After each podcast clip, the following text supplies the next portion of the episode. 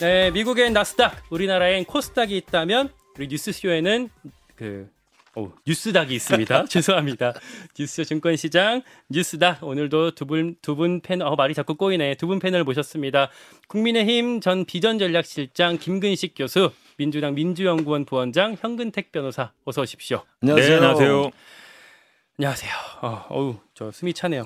그 우리 늘 지지율부터 보고 가잖아요. 네. 어, 오늘도 지지율 하나 좀 살펴보고 어, 두 분의 평을 듣고 시작했으면 좋겠습니다. 윤석열 대통령 국정 지지율 어, 한국갤럽 조사에서 소폭 하락해서 다시 20%대를 기록을 했어요. 지난주 화수 목요일 3, 4일간 조사에서 금요일 날 발표했고 긍정이 29%, 부정 평가가 61%를 기록했습니다. 이게 해외 순방을 하면 보통 오르기 마련인데 조금 소폭 떨어졌어요. 황근택 변호사님 어떻게 왜 떨어졌다고 보세요?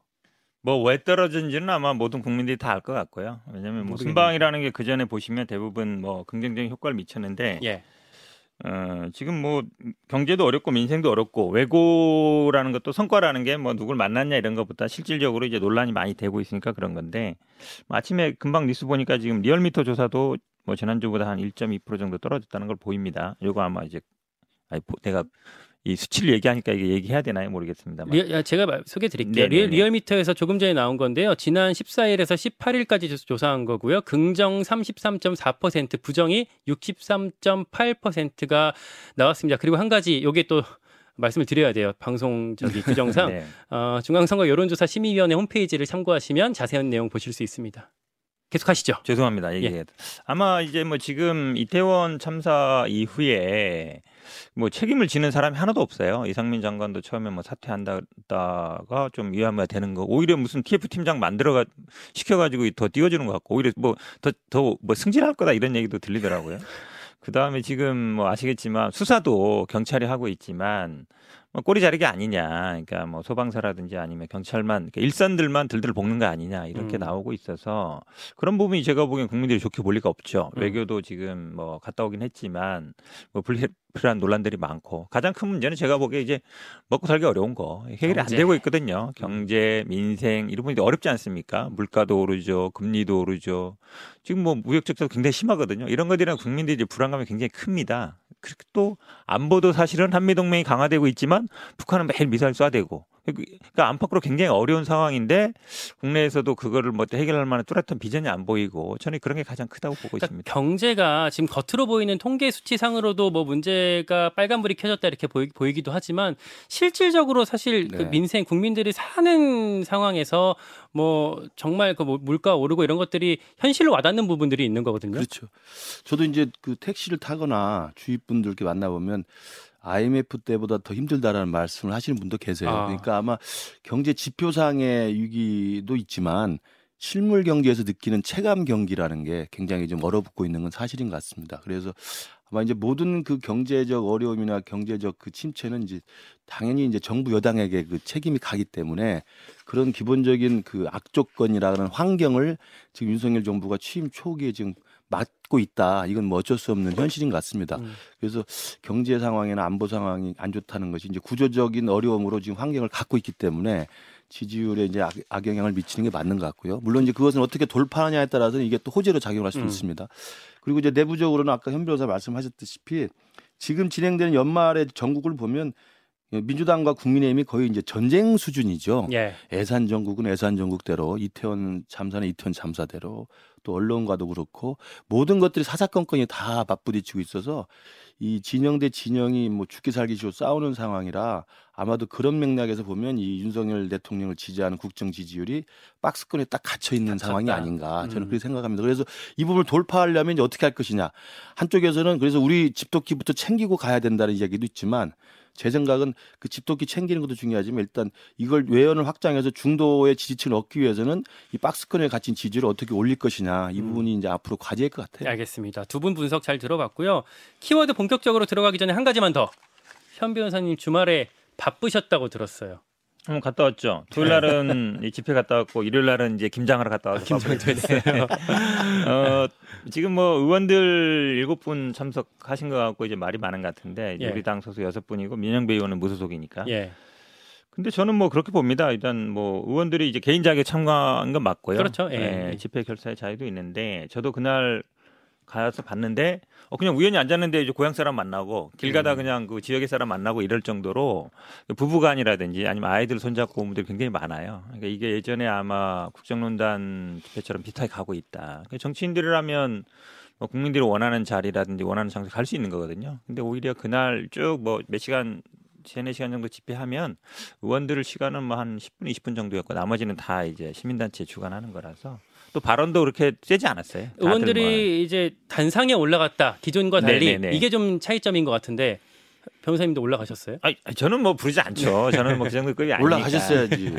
근데 이제 뭐 저 그 전에는 김영민 의원 혼자 오다가 이제 더 온 건데 저는 뭐 참가하는 분들은 많이 늘어날 거다 봅니다. 왜냐하면 사실은 에, 지역 주민들이나 아니면 국민들이 그날도 뭐 이렇게 뭐 사람도 굉장히 많았고 뭐 20만이다, 뭐 30만이다, 뭐 몇 만인지 모르겠지만 거기서 쭉 이제 용산까지 이렇게 도보 행진을 하면 그 굉장히 멀잖아요 길이가 처음이 끝이 어찌 보면 다 연결이 안 될 정도예요 그렇게 어쨌든 사람들이 많기 때문에 뭐 저는 뭐 앞으로도 참여는 많이 할 거다 이렇게 보고 있습니다 알겠습니다 본격적으로 뭐 저희들도 한마디 해야죠. 예, 덧붙여 주세요. 지금 예, 예. 주말에 뭐 그런 좀 진보 성향의 단체들이 그 대통령 퇴진 집회를 하는 건 뭐 집회 결사의 자유가 있으니까 하는 건 좋은데 지금 책임 있는 제1야당의 현역 의원들이 참여를 해서 단상까지 올라가서 어, 정권 퇴진을 이야기한다는 것은 지금 취임 6개월밖에 되지 않았잖아요. 그리고 이게 국정농단 당시 촛불 시위를 자꾸 이야기하시는데 모든 국민들이 지금 이 상황을 당시 박근혜 대통령 국정농단 사건과 똑같은 걸로 보는 사람이 누가 있겠습니까? 저는 그래서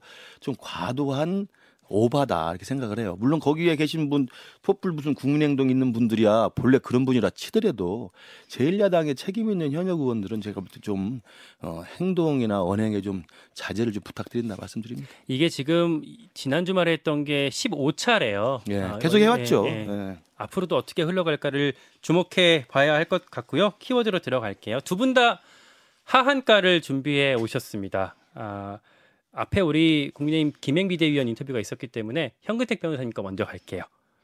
어떤 어, 걸 야당인데 먼저 해줘서 고맙습니다. 네.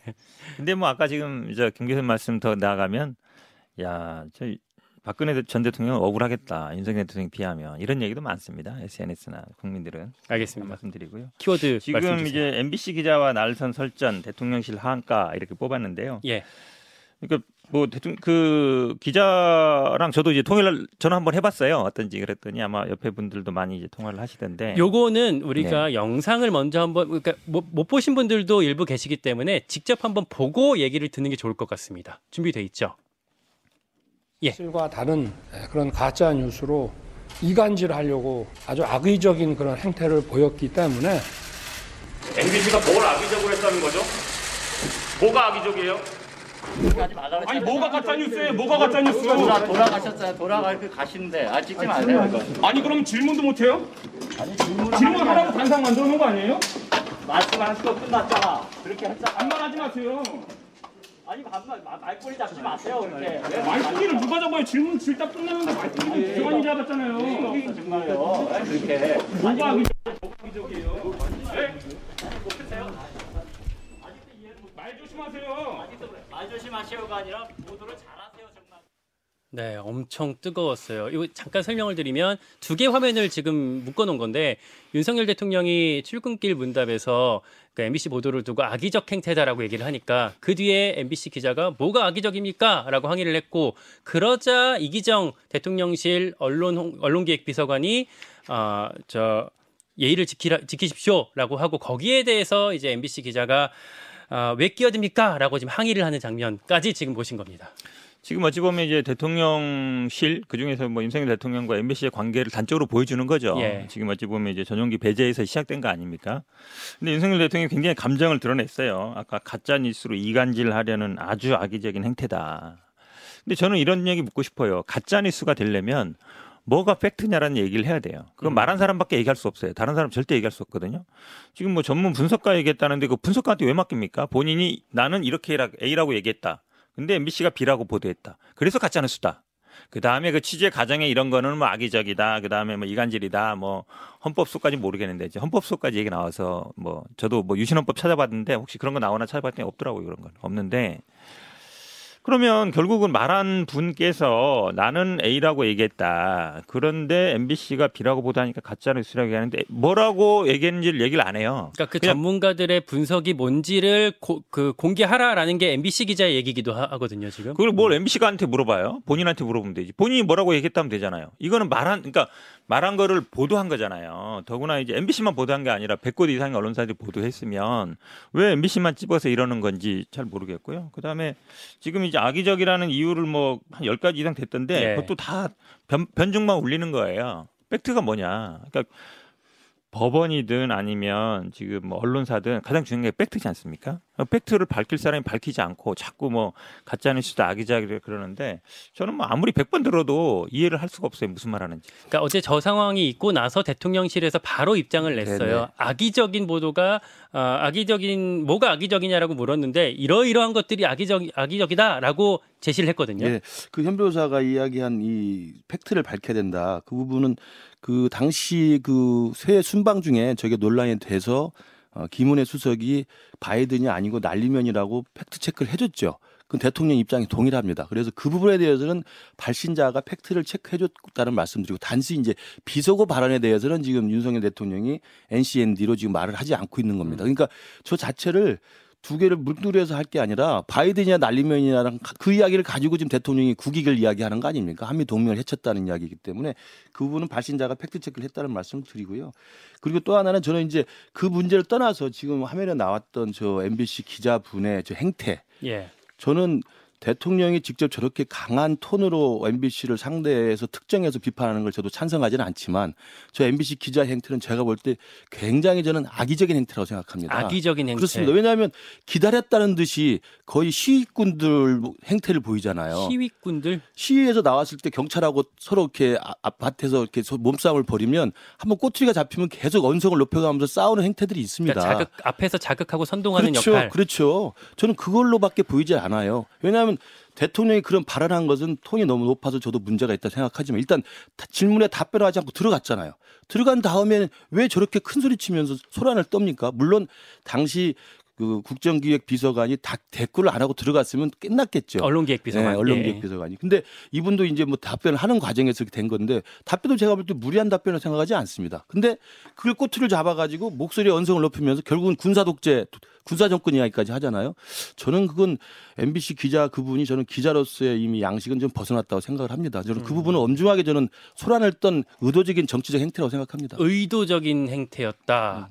음. 아니 대통령이 악의적이라고 얘기했으면 그거에 대해 질문하는 그 질문한 답변을 해야죠. 아니 답변을 해야죠. 답변 안할 권리가 아니, 본인이, 있죠. 아, 권리 있는 거 알아요. 그럼요. 그러면 제가 보기에 저걸 왜 하냐 말이에요. 본인이 하고 싶은 말만 하는 거잖아요. 그럼 당연히 그거에 대해서 뭐 비서관한테도 물어볼 수 있는 거죠. 뭐가 악의적이냐고 물어볼 수 있는 거라 봐서 그거를 정치적으로까지 해석하는 건 좀 과한 것 같고 지금 또 일각에서는 뭐 팔짱을 끼고 슬리퍼를 신었다는 뭐 태도의 문제를 지금 국민의힘 의원들이 다 지적하시던데. 국민의힘 김종혁 비대위원 그리고 조금 전에 인터뷰했던 우리 김행 비대위원도 그렇죠. 비슷한 말씀을 하셨. 하셨어요. 팔짱. 뭐 대통령 앞에는 항상 다소곳이 손을 모아서 이렇게 질문해야 되는지 잘 모르겠고 이게 아침에 하다 보니까 이제 이, 이분도 얘기 들어보니까 슬리퍼를 신는 분들이 많다는 거예요 거기에 예. 또이 슬리퍼가 또 대통령실에서 파는 거랍니다.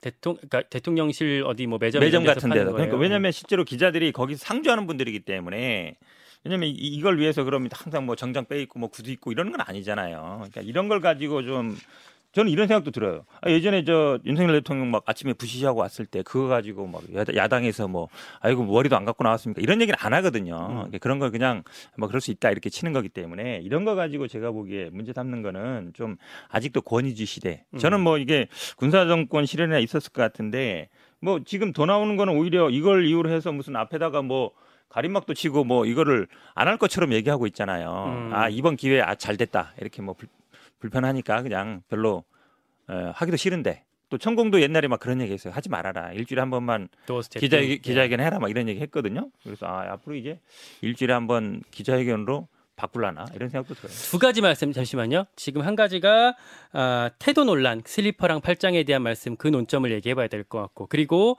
어, 대통령실 1층 로비에 가벽을 세우는 부분 두 가지 네. 얘기를 어, 네, 답해 주시면 좋을 것 같습니다. 저는 그 태도 논란을 그 대통령이나 대통령실에서 문제를 제기했다면 그건 과도한 거라고 생각합니다. 그러나 어쨌든 우리 국민의힘 소속의 언론인 출신들이 언론인 입장에서 문제 제기를 한 거예요. 저는 그렇게 봤다면 충분히 제기할 수 있다고 생각을 해요. 그러니까 지금 김정혁 비대위원이나 아까 나왔던 김행 비대위원도 다 기자 출신이잖아요. 중앙일보 그러니까 기자 출신. 기자 수십 년을 했던 분들이기 때문에 예전에는 저렇지 않았다는 이야기를 충분히 할 수 있습니다. 그것이 옳으냐 그러냐는 뭐 시청자분들이 판단하거나 국민들이 판단을 몫이라고 보고요. 그러나 그걸 가지고 투입자가 대통령이 또 말을 하거나 대통령실에서 문제 제기를 하지는 않고 있다는 말씀 을 드리고요. 저는 그건 본질이 아니라고 봅니다. 본질이 아니라고 아까 말씀드린 것처럼 대통령이 MBC와의 지금 설전을 벌이고 있는 모습 자체를 저는 마땅하다고 생각하지는 않습니다. 예. 오히려 MBC를 키워주는 꼴밖에 되지 않아요. 그 정치적 득실 면에서 보면 대통령한테 득될 게 없다. MBC에 대해서는 제가 계속 말씀드리지만 우리 국민들이 판단하고 시청자들이 판단하기 때문에 MBC의 정치적 편향성이나 의도성 그리고 어떤 뉴스를 보도하거나 다큐를 보도할 때 제대로 하지 않는 것에 대한 균형성에 대한 문제를 다 알고 있기 때문에 MBC에 대한 신뢰도가 계속 떨어지는 거 아닙니까? 그걸 대통령이 직접 언급해서 설전을 벌임으로써 마치 언론 자유 투사인 양 이게 커지고 있는 거예요. 저는 내버려두는 선의의 무시 정책이 맞다고 보고요. 이 MBC 논란이 사실 몇 주 된 거고 그렇죠. 사실 잊혀져 가던 게 지금 다시, 다시 불씨가. 살아나는 거잖아요. 근데 이게 국민의힘 안에서도 저 영남권 TK의 분들은 어, 아주 전략적으로 지, 지 층 결집을 위해 도움이 되는 측면이 있다 이런 말씀들을 하고 계시거든요. 그 지지층 결집해서 지금 박스권에 갇혀 있는 거 아닙니까? 그 음. 박스권을 뚫고 올라가서 40% 50%까지 올라가려면 대통령이 직접 나서서 MBC와 설전을 벌인 것은 정무적으로 바람직하지 않다는 말씀을 드리고요. 전략적이지 않다. 그렇죠. 그리고 더 중요한 것은 저 같은 일개 당협위원장이나 여당 패널로 나오신 분은 할 수 있어요. 문제 제기를 할 수 있죠. 그러나 대통령이 직접 하거나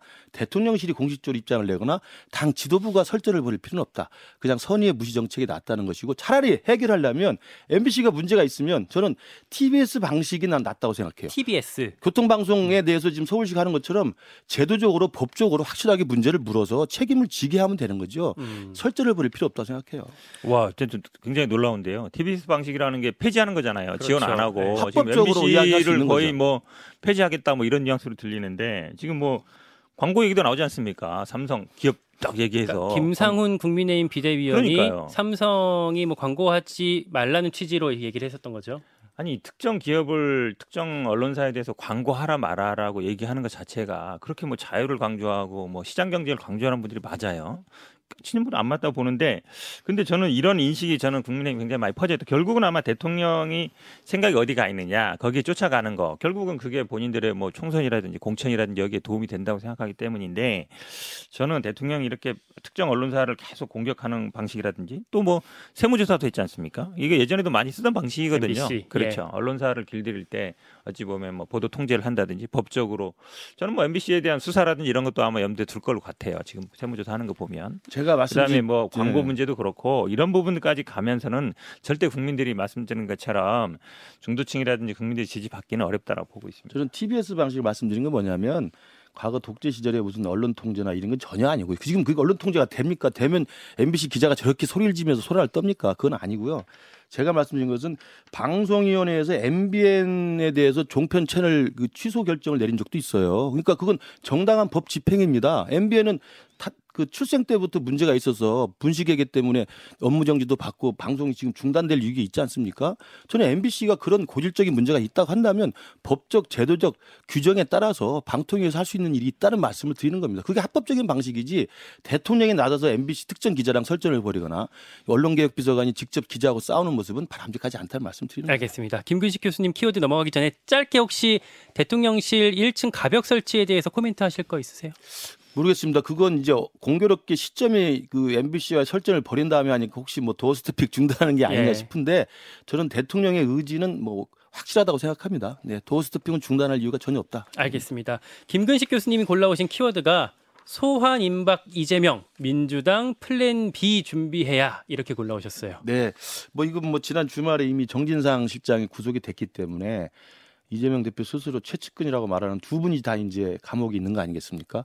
또 기소가 되고 재판을 받게 되면 거기서 끝나는 게 아니라 이 두 분의 구속된 사유, 법원에서 영장을 발부한 사유가 다 이재명 당시 성남시장과 직접 연계돼 있는 거지 않습니까?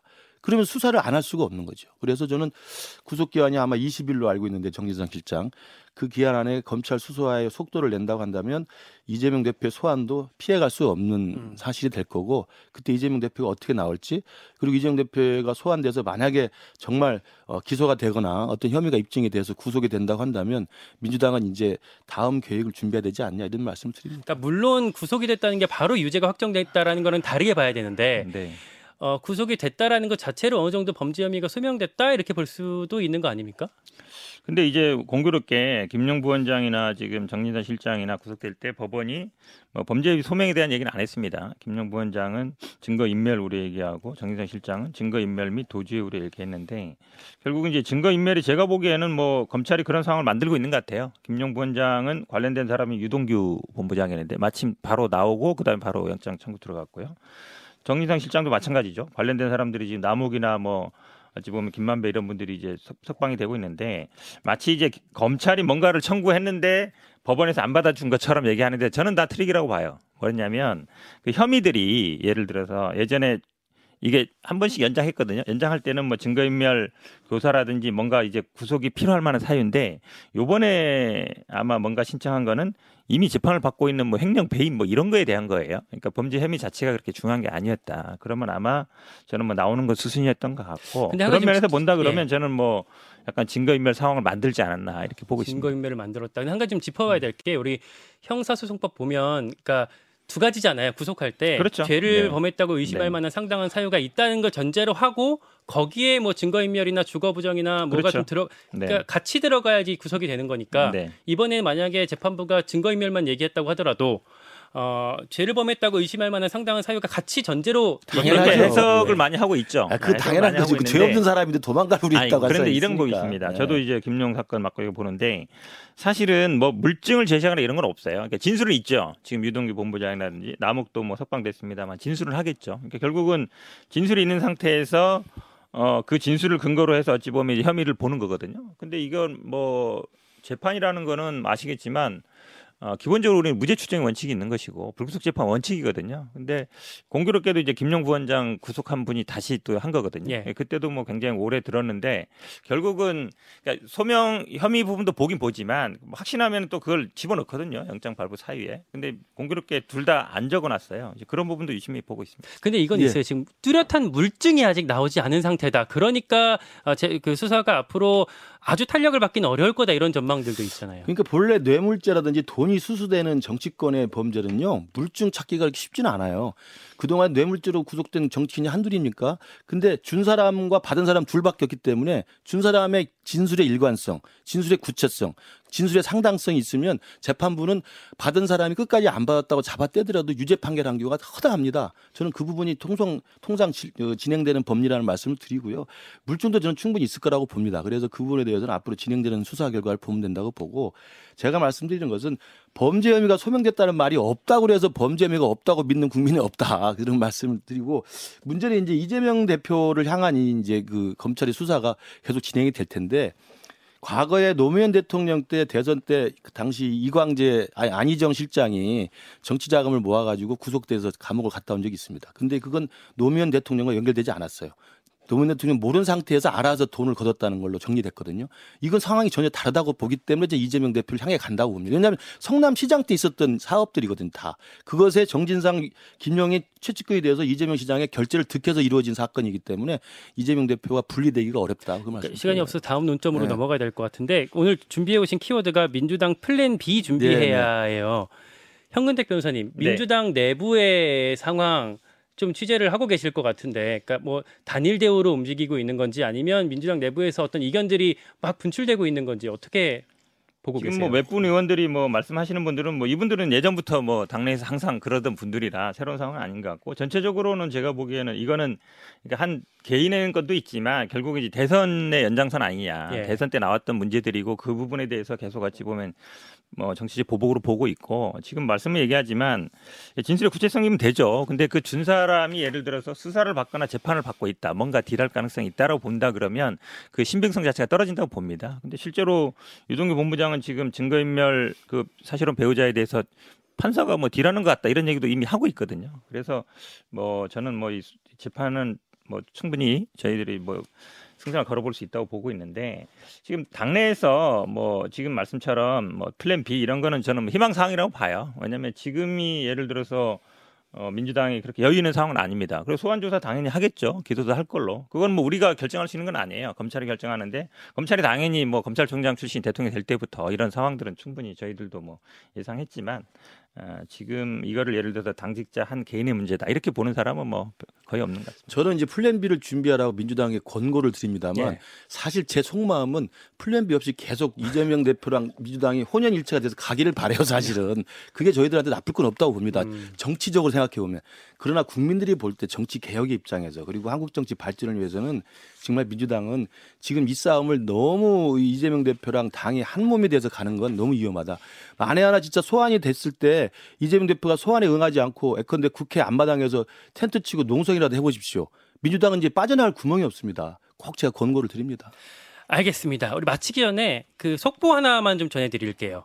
어, 대통령실에서 나온 속보인데 윤석열 대통령 오늘 도어 스태핑 하지 않는다고 네. 합니다. 예, 요 속보 전해드리고 두 분 패널과 여기서 인사드리겠습니다. 김근식 교수, 현근택 변호사였습니다. 고맙습니다. 고맙습니다. 네,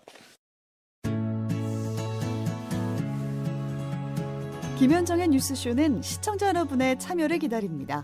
구독과 좋아요, 댓글 잊지 않으셨죠? 알림 설정을 해두시면 평일 아침 7시 20분 실시간 라이브도 참여하실 수 있습니다.